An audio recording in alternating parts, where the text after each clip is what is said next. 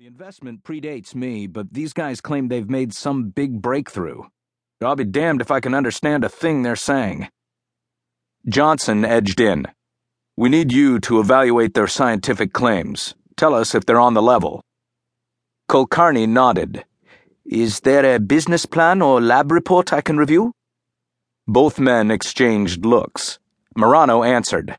We can't part with printed material at this point, Professor. You'll have to review this firsthand. Then I'll need to speak with the founders, tour the facility. Kulkarni eyed the darkened building. Oh, they're in there. This late?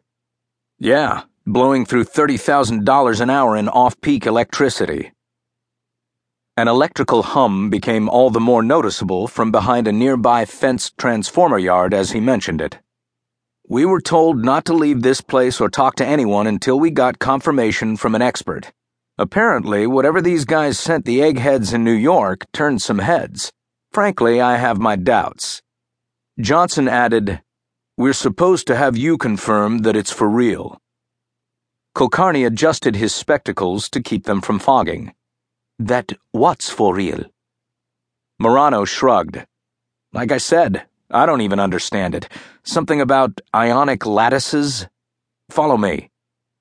He brought them toward a windowless steel door in a nearby brick wall, then tapped in a code at a keypad. The door beeped and unlocked. He ushered them inside. The group walked down a narrow drywall corridor with a lofty ceiling. Ahead, they could hear the echo of laughter in a cavernous space. A deep hum permeated the corridor, along with the smell of ozone. There was a loud bang somewhere, followed again by hoots of laughter and breaking glass.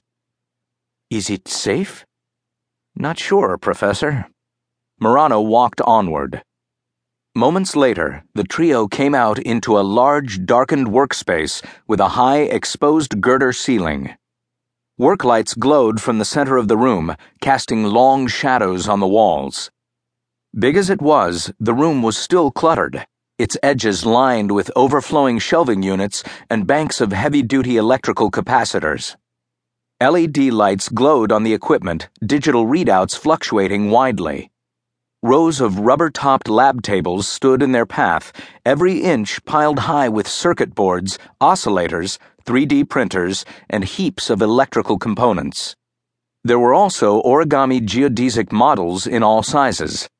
The place looked more like the attic of an eccentric hoarder than a laboratory. Marano halted them as he noticed shattered glass, broken furniture, and unknown liquids scattered across the concrete floor. A glance up also revealed dents and holes pounded into the wall behind them. They were downrange of something. A burst of light in the center of the room drew their attention to a towering circular assembly.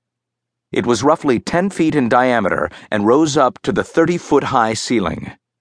Thick electrical cables snaked through it, woven in and out of metal scaffolding and what appeared to be color coded coolant piping. There were OSHA warning signs for high voltages, liquid gases, and corrosive chemicals.